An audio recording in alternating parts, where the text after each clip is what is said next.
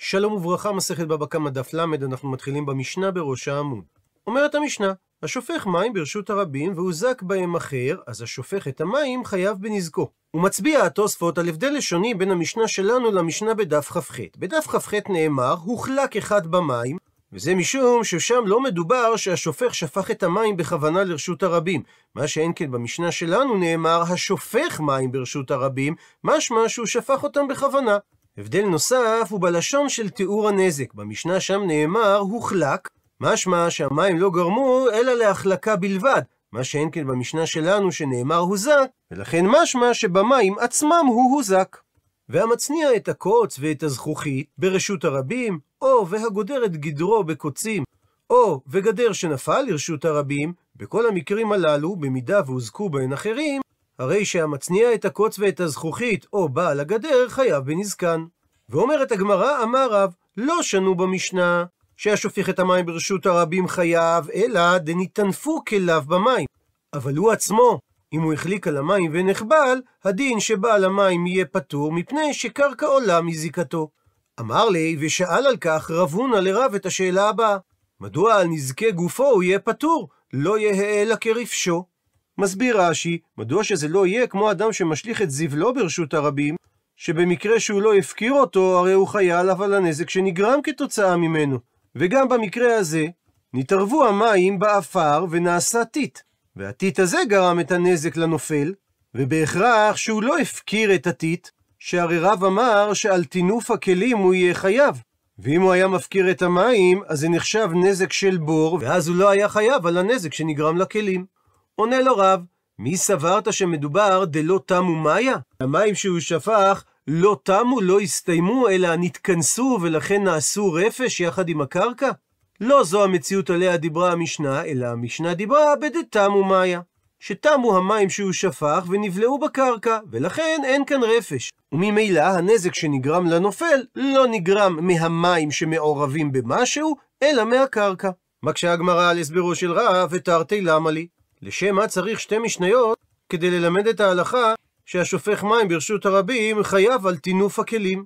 שהרי רב העמיד את המשנה בדף כ"ח שנשברה כדו ברשות הרבים והוחלק אחד במים, שמדובר שהוא לא הפקיר את המים, ועל כן הוא חייב לשלם על הטינוף של הכלים. עונה על כך הגמרא, משנה חד אני צריכה כדי ללמד שהוא יהיה חייב במידה והוא שפך את המים בימות החמה, כפי שהסביר רש"י בדף ו', שאז הדבר אסור מפני שהרחוב נאה והוא מקלקלו, וחדה, והמשנה השנייה נצרכה כדי ללמד את הדין הזה כאשר הוא שפך את המים בימות הגשמים. ובאה המשנה להשמיע לנו שאף על גב שברשות הוא שפך את המים לרשות הרבים, במידה והם הזיקו הוא חייב לשלם. דתניא, שכך שנינו בברייתא. כל אלו שאמרו, חכמים, שהם מותרים לקלקל ברשות הרבים, ולהלן הרשימה, פותקים בבותיהם, ואומר רש"י שביב זה צינור המקלח את השופכין של מי תשמיש הבית לרשות הרבים, וגורפים לרשות הרבים את הזבל שנמצא במערותיהן, בימות החמה אין להם רשות לעשות את זה, ובימות הגשמים יש להם רשות לעשות את זה, ואף על פי שברשות הם עושים את זה, אם הם הזיקו חייבים לשלם על הנזק. ציטוט מהמשנה מצניע את הקוץ ואת הזכוכית והגודר את גדרו בקוצים, שבמידה והוזקו בהם אחרים הוא חייב לשלם. ועל כך אמר רבי יוחנן, לא שנו שהגודר את גדרו בקוצים חייב בנזקן, אלא במפריח, שהוא נותן לקוצים לפרוח ולהיכנס לתוך רשות הרבים, אבל אם בעל גדר הקוצים מצמצם, זאת אומרת, כנס את הקוצים לתוך הרשות שלו, במקרה כזה הוא יהיה פטור מנזק שנגרם על ידם. מה איתם מה הוא יהיה פטור? אמר על כך רבח אברי בנו דרביקה, לפי שאין דרכם של בני אדם להתחכך בכתלים. והיות שהקוצים נמצאים בתוך רשותו של האדם, אז האדם שהוזק מהם כנראה הלך שלא כדרכם של בני אדם, והוא גרם לעצמו את הנזק. ועוד באותו עניין תנו רבנן שנו רבותינו בתוספתא, המצניע קוצותיו וזכוכיותיו לתוך כותל של חברו כדי שהם לא יזיקו, ובא בעל הכותל וסתר את כותלו ונפל הכותל לרשות הרבים, והתפזרו הקוצים והזכוכיות שהיו בכותל והזיקו, הדין שחייב המצניע. ואמר על כך רבי יוחנן, לא שנו שחייב המצניע, אלא כאשר מדובר שהוא הצניע בכותל שהיה רעוע. כי הוא היה צריך להעלות על דעתו שהכותל הזה מיועד לסתירה. אבל אם הוא הצניע בכותל בריא, ואחר כך בא בעל הכותל וסתר את הכותל, ונפלו הקוצים והזכוכיות לרשות הרבים והזיקו, המצניע יהיה פטור, וחייב בעל הכותל על הנזק שנגרם מהקוצים והזכוכיות. מפני שבעל הכותל היה צריך לדעת שאנשים משתמשים בכותל בריא כדי להצניע קוצים וזכוכיות שלא יגרמו נזק, ולכן הייתה מוטלת עליו החובה להצניע את הקוצים והזכוכיות שהתפזרו כדי שלא יגרמו נזק. הוא מסיק מכך, אמר רבינה, זאת אומרת שאדם המכסה את בורו בדליו, דהיינו בכיסוי בור של חברו, בלי לבקש ממנו את הרשות לכך. ובא בעל הדלי, בעל הכיסוי, ונטל את דליו, שבמידה והוזק אדם על ידי הבור הפתוח, חייב בעל הבור. מפני שזה דומה למצניע קוצותיו, דהיינו בור שנמצא בכותל רעוע של חברו, וסתר החבר את הכותל שחייב המצניע. וכך גם בעל הבור, שהשתמש ללא רשות במכסה הבור של חברו, הוא היה צריך להעלות על דעתו שבעל המכסה ייקח את הכיסוי ששייך לו. ומקשה הגמרא על דברי רבינה פשיטא. הרי מדובר על דין שמאוד פשוט להסיק אותו מדברי המשנה, אז אם כך, מה בא רבינה לחדש לנו? מסבירה הגמרא. מהו דתימה? לולא דברי רבינה, מה היית חושב לומר? שרק הטעם בברייתא שדיברה לגבי אדם שהורס כותל רעוע, הדין הוא שפוטרים את מי שהצניע את הקוצים והזכוכיות, מפני דלא הווה ידע לי. כי בעל הכותל לא יודע מי הצניע את הקוצים והזכוכיות בכותל, דלודי כדי להודיע לו שיבוא וייטול את הדברים שהוא הטמין בכותל. אבל שונה הדין האחה, כאן במקרה שהביא רבינה של אדם המכסה בורו בדליו של חברו, דידע לי, שבעל הדלי, דהיינו הבעלים של כיסוי הבור, יודע ומכיר את בעל הבור שהשתמש שלא ברשות בכיסוי, ולכן אומר שכשהוא נוטל את דליו, הווה ללהודויי, היה עליו להודיע על כך לבעל הבור, ואם הוא לא הודיע על כך, אז הוא יהיה חייב על נזק שנגרם לאדם שנפל לבור. כמה שמלן, לכן בא רבינה ומשמיע לנו, שלא זו הסיבה של הדין שנאמר בברייתא, וגם אם בעל הכותל היה יודע מי הטמין את הקוצים והזכוכיות בכותל, הוא לא היה צריך להודיע להם שהוא הורס את הכותל. ועל אותו עיקרון, בעל המכסה שלוקח את המכסה שלו מהבור, לא צריך להודיע על כך לבעל הבור. ועוד באותו עניין תנו רבנן שנו רבותינו בברייתא. חסידים הראשונים היו מצניעים קוצותיהם וזכוכיותיהם בתוך שדותיהם ומעמיקים להם שלושה טפחים בקרקע כדי שלא יעכב המחרשה. ותוספות במקור מביא את גרסת הירושלמי כדי שלא תעלה אותם המחרשה.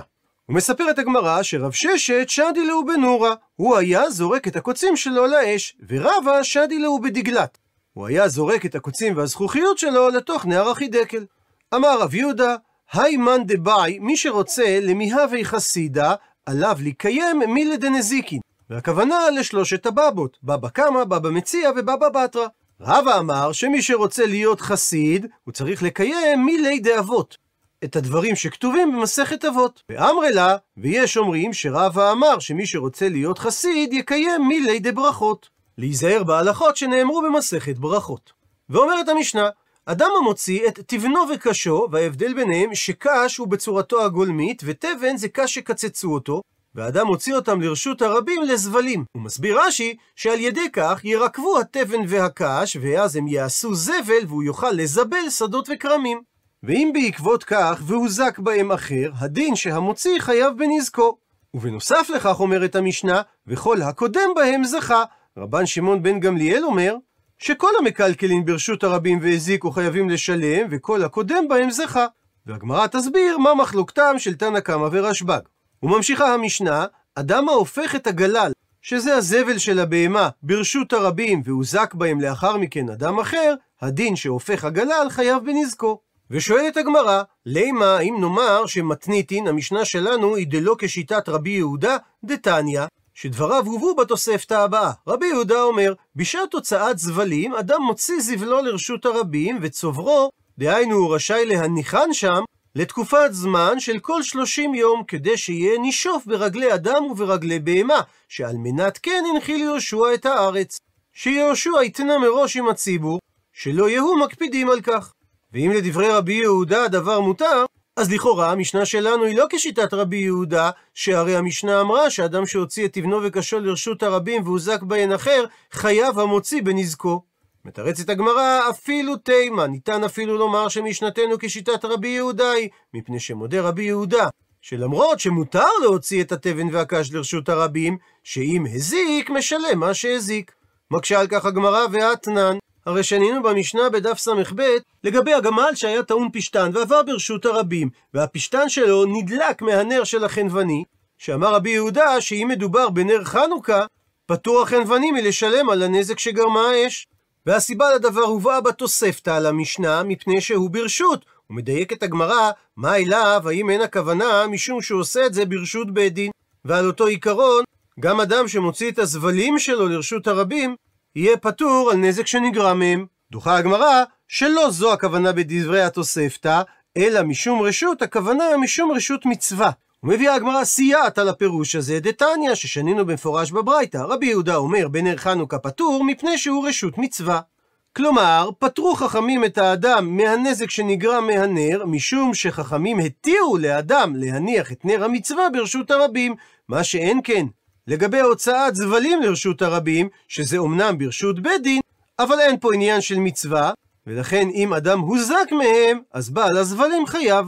מקשה על כך הגמרא תשמע, בו שמע הוכחה מהברייתא שאמרה, כל אלו שאמרו מותרים לקלקל ברשות הרבים, אם הם הזיקו הם חייבים לשלם, ורבי יהודה פוטר. ומביאה הגמרא שני תירוצים אפשריים, כיצד ניתן להעמיד את משנתנו למרות הברייתא הזו כשיטת רבי יהודה. תירוץ ראשון אמר רב נחמן, מתניתין, במשנה שלנו מדובר שהוא הוציא את הזבל שלא בשעת הוצאת זבלים. ולכן ניתן לומר שמשנתנו ורבי יהודה היא, ומה שאמר רבי יהודה בברייתא, שאדם יהיה פטור על הזבל שהוא הוציא לרשות הרבים, מדובר שהוא הוציא את הזבל בשעת הוצאת זבלים. רב אשי אמר תירוץ אחר, הפכנו דף, תבנו וקשות נן, המשנה חייבה על אדם שהוציא את התבן והקש שלו משום דמשריקי, מפני שהם עדיין לא נעשו זבל והם קשים ואנשים מחליקים עליהם. אבל מה שאמר רבי יהודה בברייתא, שאדם יכול להוציא את הזבל לרשות הרבים, שם מדובר שאדם מוציא את המוצר המוגמר, דהיינו את הזבל, שהוא אינו נוח להחליק עליו כל כך. ציטוט מהמשנה, כל הקודם בהם זכה. הוא מביא על כך הגמרא מחלוקת המוראים. אמר רב, שהוא זכה בין בגופן בין בשבחן. וזעירי לעומת זאת אמר, שבשבחן הוא זכה, אבל לא בגופן. זאת אומרת, שאדם שזכה בזבל שהוא מצא ברשות הרבים, לפי רב, הזבל כולו שייך לו, ולפי זעירי, הוא צריך לשלם את עלות החומרים של הקש והתבן לבעליהם. ושואלת הגמרא במייקה מפלגי, מה נקודת המחלוקת בין רב לזעירי? עונה הגמרא, רב סבר שחכמים כנסו את גופן משום שבחן, כך שמעיקר הדין היה אמנם צריך לקנוס רק על השבח. והיות שהשבח נוצר מהוצאת הקש והתבן לרשות הרבים, כנסו חכמים גם את גופן של התבן והקש. וזעירי לעומת זאת סבר שחכמים לא כנסו את גופן של התבן והקש משום שבחן. מקשה הגמרא על דברי רב, תנן, הרי שנינו במשנה שלנו, שאדם ההופך את הגלל ברשות הרבים והוזק בהן אחר, הדין שהוא חייב בנזקו. ואילו את המשפט, כל הקודם זכה, לא קטני, לא כתבה המשנה, והרי הגלל, שהוא הראי של הבהמה, אינו משביח ברשות הרבים, מפני שמושבח ועומד הוא, מדובר על מוצר גמור. אז לפי זה אירי שאמר שחכמים כנסו רק על השבח, מובן מדוע לגבי גלל לא אמרה המשנה שכל הקודם זכה. אבל לפי הסברו של רב שחכמים כנסו גם על גופה, מדוע לגבי הגלל לא אמרה המשנה כל הקודם זכה. מתרצת הגמרא, תנא לרישא והוא הדין לסיפא.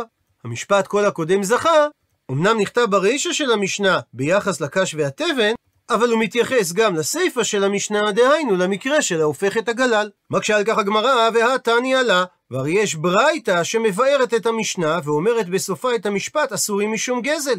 ומסתבר שזה מתייחס למקרה של ההופך את הגלל, שאם הוא לוקח את הגלל הוא עובר משום גזל, אז אם כך, קשה על דברי רב שהסברנו שאומר כנסו גופן משום שבחן.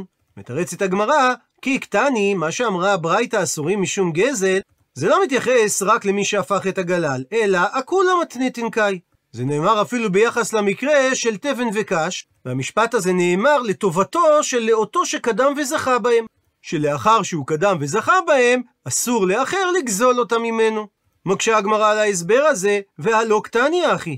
והרי לא כך שנינו בברייתא אחרת שמסבירה את המשנה דתנן שאומרת המוציא תבנו וקשו לרשות הרבים ולזבלים והוזק בהם אחר הדין שהוא חייב בנזקו וכל הקודה בהם זכה הוא מותר משום גזל וההופך את הגלה לרשות הרבים והוזק בהם אחר הדין שחייב ואסור משום גזל. ומלשון הברייתא משמע שדווקא תבן וקש מותר לאדם לזכות בהם אבל ההופך את הגלל אסור לזכות בגלל משום גזל וחוזרת הקושייה להסבר בדברי רב, שהסברנו כנסו גופן משום שבחן. דוחה את הקושייה, אמר רב נחמן בר יצחק, גלל כרמית? האם אתה מקשה על דברי רב מהמקרה של ההופך את הגלל? והרי רק לגבי דבר שיש בו שבח כנסו חכמים גופו משום שבחו. וזה מתייחס רק לתבן וקש, אבל דבר שאין בו שבח, כגון גלל, לא כנסו חכמים גופו משום שבחו. כך שרב אמר את דבריו רק לגבי קש ותבן, ולא לגבי גלל. ועוד בהקשר לדברי רב, היא בעיה לאו נשאלה להם השאלה הבאה. לדברי האומר שכנסו את גופן משום שבחן, האם לאלתר כנסינן או לכי מייטי שבחה כנסינן? האם הקנס שכנסו חכמים הוא קנס שמוטל באופן מיידי, ואפילו כאשר קיים גוף הקש והתבן בפני עצמו ללא השבח? או רק כאשר יעבור זמן מסוים ויגיע השבח, אז חל הקנס של חכמים ואדם יכול לזכות בקש והתבן שהשביחו. אבל לא בקש ותבן אפילו שאדם שם אותם ברשות הרבים כל זמן שהם לא השביחו. ועונה הגמרא תשמע בו שמע הוכחה מדקה אירינן, מזה שהקשינו על רב מהמקרה של גלל, אז בהכרח שרב סבר שהקנס של חכמים הוא לאלתר. כי אם לשיטת רב, הקנס על גופן זה רק לאחר שהם הביאו שבח, אז דברי רב לא רלוונטיים לעניין גלל, שהרי הסברנו שגלל זה מוצר מוגמר שאין בו כלל שבח. דוחה הגמרא את ההוכחה ותסברה, אם אתה סובר שמזה שקיה אירינן, שהקשינו על רב מהגלל, ניתן להביא הוכחה, הרי זה רק מקמי דלישני רב נחמן. הקושייה הייתה רלוונטית רק לפני שרב נחמן אמר את תשובתו, שאז חשבנו שאף על גב שאין סופו של הגלל להשביח, בכל זאת כנס רב גופו משום שבחו, וכל שכן שבדבר שסופו להשביח, הקנס הוא לאלתר אפילו לפני ההשבחה. אבל לבתר דשני רב נחמן, לאחר שרב נחמן הסביר שגלל זה מוצר מוגמר וביחס אליו לא נאמרו דברי רב, אז מי איכא למירמה גלל כלל? האם כלל ניתן להקשות על רב מהמקרה של גלל? ועכשיו שברור לנו שהטעם שכנסו חכמים גופם זה משום השבח, נשארת ללא מענה השאלה, האם חכמים כנסו לאלתר גם לפני שחל השבח, או רק לאחר שחל השבח הם כנסו את הגוף. וממשיכה הגמרא ושואלת, למה כתנאי? האם ייתכן לומר שמחלוקתם של רב וזעירי זהה למחלוקת התנאים הבאה? שכך שנינו בברייתא. שטר שכתוב בו ריבית, כונסים אותו, ואינו גובה לא את הקרן ולא את הריבית. אלו דברי רבי מאיר. וחכמים לעומת זאת אומרים, שגובה את הקרן, אבל לא גובה את הריבית. עד לכאן ציטוט הברייתא, ושואלת הגמרא, לימה, האם נאמר שרב דאמר כרבי מאיר, שכונסים אותו גם על הקרן וגם על הריבית, שזה מקביל לדברי רב, שכנסו גופן משום שבחן, וזעירי דאמר, שלא כנסו גופן משום שבחן, הוא כרבנן שאמרו, שגובה את הקרן של החוב אבל לא את הריבית. מתרצת הגמרא, אמר לך רב, אנא דאמרי, אני אומר את הדעה שלי אפילו לשיטת לרבנן, מפני שעד כאן לא כאמרי רבנן האטם, שגובה את הקרן של החוב אבל לא את הריבית, או במילים אחרות שהקנס חל רק על השבח, זה רק מפני, אלא שהקרן של החוב דבהתרא הוא. אבל הכה, לגבי אדם שהניח תקלה ברשות הרבים, גם חכמים יודו שכונסים גם את הקרן, מפני שקרן גופה כמזיק. שהרי גם הקרן עצמה, דהיינו גוף התקלה, גורמת את ההיזק. וזעירי מצידו אמר לך, אנא דאמרי, הדעה שלי מסתדרת אפילו לרבי מאיר, שאמר שכונסים אותו ואינו גובל לא את הקרן ולא את הריבית, מפני שעד כאן לא קמה רבי מאיר הטעם. מה שרבי מאיר אמר שם, שכונסים אותו גם על הקרן של החוב, זה מפני אלא דמשעת הכתיבה של השטר דאבד לשומה. שברגע שנכתב השטר, הוא כבר עשה את החשבון של הריבית, כך שגם על הקרן שייך שם של נשך, מה שכתוב בתורה לגבי ריבית, לא תסימון עליו נשך. אבל הכה, כאן לגבי המניח תקלה ברשות הרבים, מי יאמר דמזיק? מי יאמר שאכן התקלה הזאת תגרום לנזק? ולכן טוען זעירי, שבמקרה כזה ייתכן ורבי מאיר מודה שלא כנסו גופן משום שבחן. וממשיכה הגמרא ושואלת, לימה כהני תנאי? האם ייתכן שמחלוקתם של רב וזעירי כמחלוקת התנאים מהברייתא הבאה? המוציא תבנו וקשון לרשות הרבים לזבלים והוזק בהם אחר הדין שחייב בנזקו וכל הקודם בהם זכה ואסורים משום גזל. רבן שמעון בן גמליאל אומר כל המקלקלים ברשות הרבים והזיקו חייבים לשלם וכל הקודם בהם זכה ומותרים משום גזל. עד לכאן לשון הברייתא, ושואלת הגמרא, הגוף הקשיא, הרי יש סתירה בתוך גוף הדברים בברייתא. שמצד אחד אמרת בדברי תנא קמא, כל הקודה בהם זכה, והדר כאמר, ואז חזר תנא קמא ואמר שהם אסורים משום גזל. אלא לאו אחי כאמר, האם לא כך צריך להסביר את דברי הברייתא? שתנא קמא אמר, וכל הקודה בהם זכה, זה מתייחס בשבחן, ואסורים משום גזל, זה מתייחס הגופן. וזה תואם לדעת שעירי שאמר, לא כנסו גופן משום שבחן. ועתה, ובא רבן שמעון בן גמליאל לחלוק ולמימר על דברי תנא קמא, שלא רק בשבחן מותר לזכות, אלא אפילו בגופן נמי, גם שם הדין שכל הקודה בהם זכה. וכיצד ייתכן שיחלקו האמוראים במחלוקת תנאים שקדמה להם? אומרת הגמרא, לזעירי שאמר, שלא כנסו גופן משום שבחן, ודאי תנאי. ודאי שדבריו תואמים רק לצד אחד במחלוקת התנאים, שהרי דברי זעירי ודאי לא מסתדרים עם דעתו של רבן שמעון בן גמליאל, שהוא כנס גופן משום שבחן. ונשאלת השאלה, לרב מי לימה תנאי? האם בהכרח שרב סובר כרבן שמעון בן גמליאל, ודבריו לא מסתדרים עם דעת תנא קמא בברייתא? עונה על כך, אמר לך רב שניתן לומר דכולי עלמא, גם תנא קמא וגם רבן שמעון בן גמליאל מסכימים לדעתי שכנסו גופן משום שבחן. והכה, וכאן בברייתא, בהלכה ואין מורין כן כמפלגי. נקודת המחלוקת היא מה הדין לכתחילה, מה יורו בית הדין לאדם שבא ושואל אותם, האם מותר לו לקחת את גוף התקלה מרשות הרבים. שתנא קמא סבר, אמנם הלכה שכנסו גופן נעתו שבחן, אבל אין מורים כן, ולכן הוא אמר בברייתא, הלכה שכל הקודה בהם זכה בהם, ואפילו אם הוא זכה בגופן, בדיעבד זה שייך לו. אבל אם מראש יבוא הבן אדם להימלך בבית דין ולשאול מה לעשות, אז נאמר לו שאסור לקחת את גוף התקלה משום גזל. ורבן שמעון בן גמליאל לעומת זאת סובר, שגם לכתחילה מורים את ההלכה שמותר לקחת את גוף התקלה. ומביאה הגמרא סייעת על ההסבר של רב, די איתמר, שיש מחלוקת המוראים בדיוק בנקודה הזו, שרב הונא אמר רב, הלכה שאכן כנסו גופן משום שבחן, אבל ואין מורים כן לכתחילה, ורב עדה בר אהבה אמר, שהלכה שכנסו גופן משום שבחן, ומורים כן לכתחילה. ומקשה הגמרא, איני, האומנם רב הונא אמר בשם רב שהלכה אבל אין מורים כלכתחילה?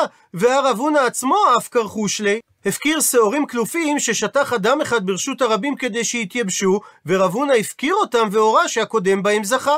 וכן רב עדה בר אהבה, אף קר, הפכנו דף סליקוסטה. הוא מביא רש"י שני פירושים מה זה סליקוסטה, או שזה פסולת של יצורי תמרים שעשו מהם כבר שחר, או פירוש שני, שזה השמרים של שיכר התמרים שהיו מנגבים אותם כעין יין קרוש ומאכילים אותם לחמורים. והיה אדם שהניח את הסליקוסטה ברשות הרבים, ורבד אבר אהבה הפקיר אותה. אז בישלמה נוח לי להבין את מה שעשה רבד אבר אהבה, שזה אכן מסתדר כשמעתי, שהרי הוא אמר הלכה ומורים כן. אלא רב הונא, שהפקיר את החוש לי, לי מהד הרבה. אולי הוא חזר בו מדבריו, שהרי הוא אמר הלכה ואין מורים כן. מתרצת הגמרא שרב הונא לא חזר בו מדבריו, והסיבה שהוא הפקיר את אותם חושלי, מפני שהן הוא מוטרין אהבו. כבר התרו כמה פעמים בבעלים של אותם חושלי, שלא יניחו אותם ברשות הרבים. ולכן למרות שרב הונא סובר הלכה ואין מורין כן, במקרה הספציפי הזה, שהתקלה חזרה על עצמה מספר פעמים, החמיר רב הונא והפקיע את אותם שעורים. עד לכאן דף ל', למעוניינים בהרחבה, הזכירה הגמרא שאמר רב יהודה, האי מאן דבעי למהוי חסידא לקיים מילי דנזיקין, רבא אמר מילי דאבות, ואמרי לה מילי דברכות. ונקרא על כך את פירושו של המהר"ל מפראג, הלא רבי יהודה בן בצלאל, שהיה רב ומחבר, הוגה דעות ופרשן. הוא נולד בערך בשנת 1515 בפוזנה, שם התיישבו אבותיו, ונפטר בפראג בתאריך חי באלול שס"ט, 1609 לספירת הנוצרים. דמותו נצרבה כדמות רבנית מרכזית בזיכרון האגדי העממי לדורותיו. בעיקר ידועה אגדת הגולם מפראג. על פי האגדה נוצר הגולם בידי המהר"ל על מנת למנוע מזימה של עלילת דם. בתנועת החסידות צידדו בלמידת כתביו. האדמו"ר רב ישראל יצחק קליש מבורקה השווה את תורתו לתורת הארי, שהמהר"ל נולד לפניו ומת לאחריו, ובהמשך חותמו של המהר"ל בולט אצל רבי יהודה אריה לב אלתר מגור בעל השפת אמת. האדמו"ר רב שמחה בוני מפשיסחה שדבק בכתביו, השווה בין כתבי המהר"ל לספר הזוהר, ותפיסה זו ניכרת גם בתלמידיו, ואצל בעל מי השילוח ואצל הרבי מקוצק. על הרבי מקוצק מסופר כי הוא עודד ללמוד את כתביו כדי לקבל שכל של גמרא, והוא ציווה לא ללמוד בשום ספרי חסידים, רק בספרי מהר"ל. רב שניאור זלמן מילדי כותב בדף השער של ספר התניא, שהוא ספר היסוד של חסידות חב"ד, כי הספר מיוסד על פי ספרים קדושי עליון, ובמסורת חב"ד מקובל כי כוונתו לספרי המהר"ל והשלה. רבי ישעיה מושקת אפיין את חיבוריו, אשר כלפיד יבער בחדרי ליבות ההוגים בו. הרב קוק ראה בו את גדול העולם, והוא סבר כי הוא אבי שיטת הגר"א והחסידות גם יחד, הוא כלל אותו בין המקובלים, אף שסגנון מיוחד לו. תלמידו הרב חרל"פ האמין כי ספרי המהר"ל נכתבו בהופעת רוח ממרום, בדומה למה שכתב כתב הרב יוסף שאול נתנזון כי המהר"ל היה מפורסם כבעל רוח הקודש. הרב צבי יהודה ראה בו היקף עולמי של צדיק יסוד עולם, תלמיד חכם של העולם וגדול מדע בעולם. גם רבי מנחם מנדל שניאורסון, צמח צדק, בספרו דרך מצוותיך, כותב בשבחו של המהר"ל, איש האלוקים קדוש הוא הרב יהודה ליבה מפראג. וכך כותב המהר"ל בהקדמה לספרו דרך חיים על מסכת אבות. ומפני כי המסכתא המהוללה היקרה היא מסכת אבות, אשר במסכתא הזאת נכללו כל דברי המוסר, והוא מעט הכמות ורב האיכות, עד שאמרו בפרק המניח, אצלנו בבא קמא דף ל', אמר רב יהודה, מאן דבאי למיה וחסידא לקאי מילי דנזיקין, רב אמר מילי דאבות, ואמרי לה מילי דברכות. עד כאן הציטוט מהגמרא. ומה שסובר רב יהודה, שהחסידות תולה במילי דנזיקין, ורבא סבר שהחסידות תולה במילי דאבות, ולאמרי לה ולשיטה השלישית במילי דברכות, פירוש זה. כי שלמות האדם הוא בשלושה פנים, שאינה אחד כמו השני. כי צריך האדם שיהיה שלם עם זולתו מבני אדם, וצריך שיהיה שלם בעצמו עד שהוא בריאה שלמה, וצריך שיהיה שלם עם בוראו, דהיינו, בדבר שמגיע לבוראו, ואלו ג' השלמות כוללים הכל, ויתבאר דבר זה בפרק בהמשך. וסבר רב יהודה, מאן דבאי למאה וחסידא לקיים אלי דנזיקין, שלא יגרום היזק לזולתו מבני אדם. וזהו עיקר החסידות, כאשר זולתו לא ימצא היזק ממנו. שאם אין מקיים דבר זה וגורם לזולתו היזק, אין ראוי שיהיה נקרא חסיד. ולכך, מאן דבאי למאה וחסידא לקיים אלי דנזיקין. ולא אמר שיגמול חסדים וייתן צדקה, שוודאי ראוי לעשות הטוב לזולתו, ואין זה מורה על חסידות יתרה. אבל, כאשר נזהר במילי דנזיקין, אף אם אין עושה בידיים כלל, רק שנזהר שלא יגיע היזק ורע לזולתו בגרמתו, על ידי שלא נזהר בהיזק, זה חסיד גמור. ולרבא דאמר לקיים מילי דאבות, כלומר, שעיקר החסידות הוא בזה, כאשר הוא איש שלם בעצמו, והמידות הטובות הם שלמות עצמו. וסבר רבא, כי יותר ראוי שיקרא חסיד כאשר הוא שלם בעצמו, דבר שמגיע לעצמו, והוא עיקר יותר לחסידות. ולאמרי לה, שלקה למילי דברכות הוא השלמות השלישי, מדובר שהוא שלם עם בוראו, לברך את שמו יתברך על כל דבר ודבר, ואין שם שמיים מסולק מאיתו. וסברי דיותר ראוי שיהיה החסידות תולה בזה, כאשר הוא שלם עם בוראו.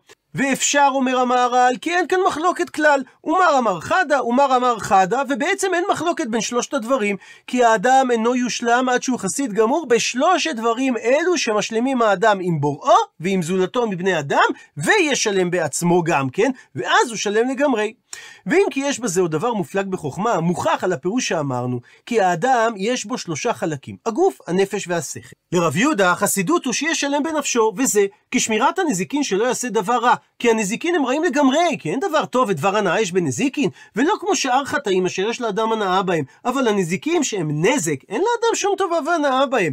ואם אינו נזהר בנזיקין כלל, ועושה היזק בידיים לחברו, זהו נפש רע, כמו שכתוב במשלי, נפש רע יבטא רע, ורצונו לומר, כי מי רע בעצמו, נפשו מתאווה לדבר שהוא רע בעצמו, אף כי אין לו שום הנאה בזה, רק בשביל שהוא רע הוא נמשך אל הרע בטבע. והמרחיק את עצמו מן הנזיקין מורה שנפשו מסולק מן הרע לגמרי, עד ששמירה מנזיקין ביותר, שמרחיק עצמו מן הרע, דבר שאין הנאה ותועלת בו, מורה על שלמות נפשו שאינו נפש רע. וזה שאמר שייזהר במילי דנזיקין. אבל דבר שיש לו הנאה בו, בוודאי דבר זו מחמת יצרו שבגופו, שהוא מתאבל לתאוותו ולהנאתו מחמת חומרו הרע, כמו שהם כל מידות הטובות ומידות הרעות שיש לאדם הנאה מהם, וכל זה מתייחס אל הגוף. אבל דבר שאין לו הנאה, כמו הנזיקין, שאין בהם הנאה הכלל, אינו אלא נפש רעה בעצמו, כאשר יעשה היזק לזולתו. לפיכך אמר שייזהר במילי דנזיקין, ודבר זה הוא מבואר. ולרבה, מילי דאבות שהם דברי מוסר, המייסרים את הגוף של אדם, כמו שהתבאר למעלה, כי זהו עניין המוסר. וסובר כי החסידות תולה, כאשר אין פחיתות אשר נמצא בגוף. ולאיכא דאמרי, שזה מילי בברכות, דבר זה הוא מצד השכל, אשר הוא מבוקש לה, ותדבק בו יתברך, בזה שהוא נותן ברכה אליו על הכל, וזהו הדבקות בו יתברך. אשר הדבקות בו יתברך הוא בקשת השכל, כמו שהתבהר הרבה, וכאשר האדם הוא נותן ברכה על הכל, השכל שלו מבקש הדבקות בו. ולכך הוא נותן ברכה אליו תמיד, ואלו דברים עמוקים עוד, ואין כאן מקום זה.